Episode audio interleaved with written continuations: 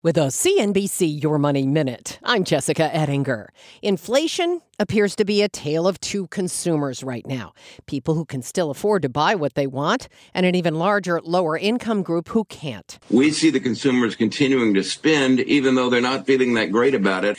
It's in sectors. The top end of the consumer market is really spending pretty robustly. Pitcairn's Rick Pitcairn on CNBC, and R5 Capital's Scott Mushkin tells CNBC that retailers are feeling this split it's hard to understate what's going on here with some of the consumers below 75,000. I mean, they're frankly being impoverished. Um, you can't see food prices up 23% and not think that's really hurting people uh, in the pocketbook. And we're, we're seeing it. The big wild card in retail is what the holiday looks like.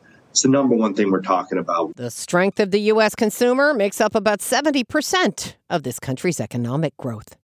Thanks for listening to the CNBC Your Money Minute. There's plenty more on how to save, spend, and invest your money at CNBC.com. I'm Jessica Ettinger, CNBC. Earning your degree online doesn't mean you have to go about it alone. At Capella University, we're here to support you when you're ready.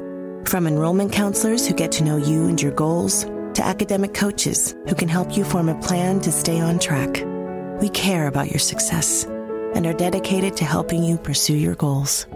Going back to school is a big step, but having support at every step of your academic journey can make a big difference. Imagine your future differently at capella.edu.